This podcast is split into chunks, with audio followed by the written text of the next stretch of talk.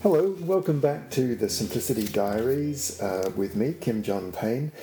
This week I was talking to a group of parents of, of tween and teenagers, and of course, the conversation uh, doesn't usually fail to cover the whole area of, of, of, the, of, of the emerging sexuality of young people and, and how to really go about addressing this question of of sexual relationships when is the when is the sort of the time is right to really enter into a sexual relationship with another person if you're 15 16 17 18 you're 19 years old and so on and beyond how do you talk to kids about this and um, what I'll do um, in this particular simplicity diary is just cover the first part of this. I'll I'll break it into four parts. Parts because I'll do something a little bit more, a little um, uh, unusual for the diaries is that I'll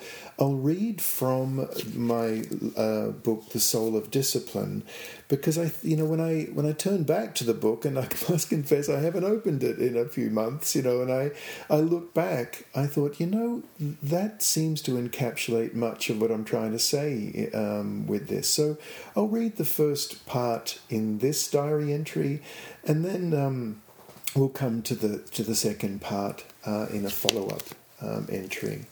So um, just bear with me while I, I, read through this, and it's on page. Those of you who have the Soul of Discipline book in the hardback edition, it's on page 194. It's, it starts with the title, with subtitle, um, Sexual Relationships and the Parental Response. Particularly at this stage of a teen's life, questions about sexual relationships surface. You only have to thumb through a magazine in a doctor's waiting room to see highly suggestive, suggestive sexualized photographs of teenagers. Teens constantly see and hear the message that to be sexual is to be desired and accepted. It's hard to counter this message, but not impossible. I've spoken to countless young people, individually and in small groups, and as entire high school bodies, about the dilemma of whether or not to become sexually active with a partner. The key to helping a teen navigate this issue is to pivot away from the question of sexual activity and towards the striving for loving relationships. The average age of first sexual intercourse for an American um, is 17. And the question on many young people's minds is should we do it? When you first shift the discussion from sex to an exploration of different types of love, you're not avoiding the issue, that of sexuality, but actually giving it context.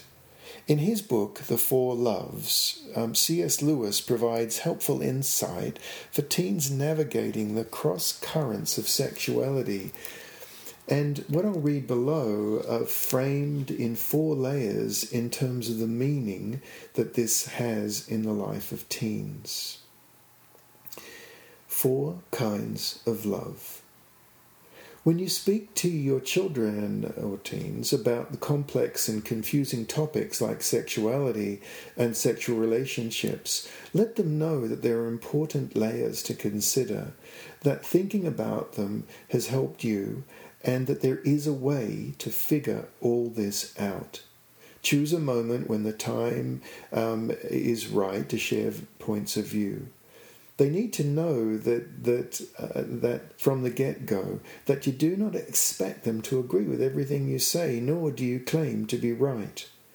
There are many ways up the mountain, and a good guide knows it. Let them know that these issues are important to you and that you want to know what they think. When you guide the conversation, you'll most certainly need to adapt what is laid out here and put it in your own words and your own voice. Because your teen is older now, you'll be able to share a little more of your own biography, relationship, and history without embarrassing her or him. But, you know, take care not to over disclose. Your aim is to help your teen better understand her or his relationship with another person and what it's based on. With a broader perspective, she can make an informed decision and avoid unnecessary pain and confusion. Eros. This is the first layer. This is the first and the, and the most earthly kind of love. As is the case with all the four types, this description is based on the wisdom of the ancient Greek thinkers and philosophers. Eros was one of the four gods who gave shape to the world. There, the other three were, were chaos, darkness, and abyss. Eros was the child of the night and came to embody sensual desire, fertility, and ecstasy. In ancient Roman times, he was called Cupid and carried a bow and arrow. Once you were shot by his arrow, you became blinded by love for another person. When you talk um, to your teen about this kind of love, point out that eros is the root word of erotic.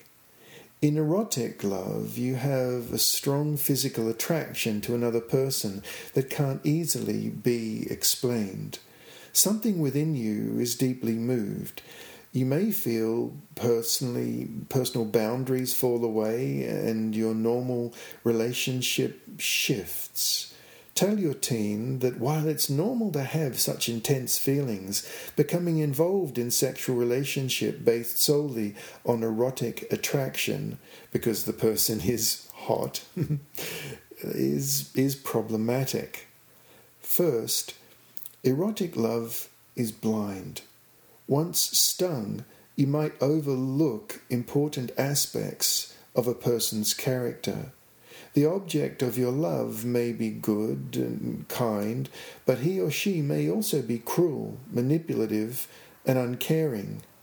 When you are consumed by this kind of love, your personal defenses evaporate and you expose your most intimate self, both, both physically and emotionally.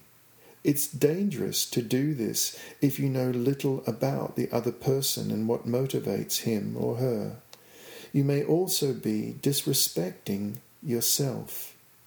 Be true to your being true to yourself involves finding out who the other person really is and what he or she uh, will bring to your life in more than just a physical way. It's extremely hard to hold back when erotic feelings and desires motivate you. Your teen may wonder can this kind of love be wrong when it's so intense? The answer is no.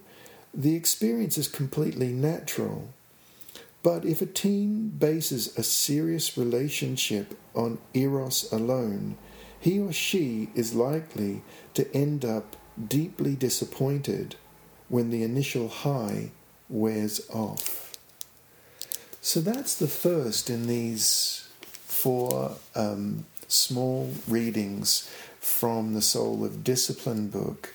And just in closing, a, a, a, brief word now, you know, leaving the text of the book, is that it's really understandable that, that kids are, are, you know, really attracted to others and think they're hot, as I mentioned, because the media just portrays this kind of love as what you do. If you see a music video, you you know, boy meets girl or whatever it is, you know, two people meet each other and they have a real attraction and within you know by the time the, the music video gets you know a few stanzas in a few bars in that they're, they're kind of being very suggestive taking off clothes and you know you see physical attraction leading immediately to boundaries being you know um, Uh, let go of.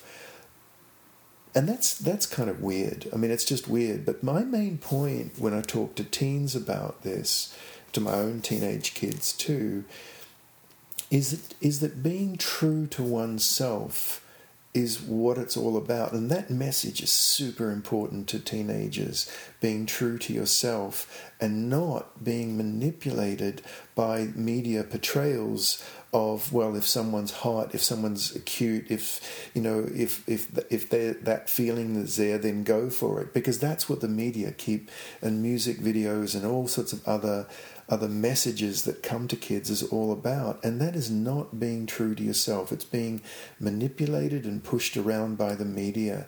So eros is the first of four layers of love and um, I'll be talking uh, a little more about the other three in the audio files of Simplicity Diary to come.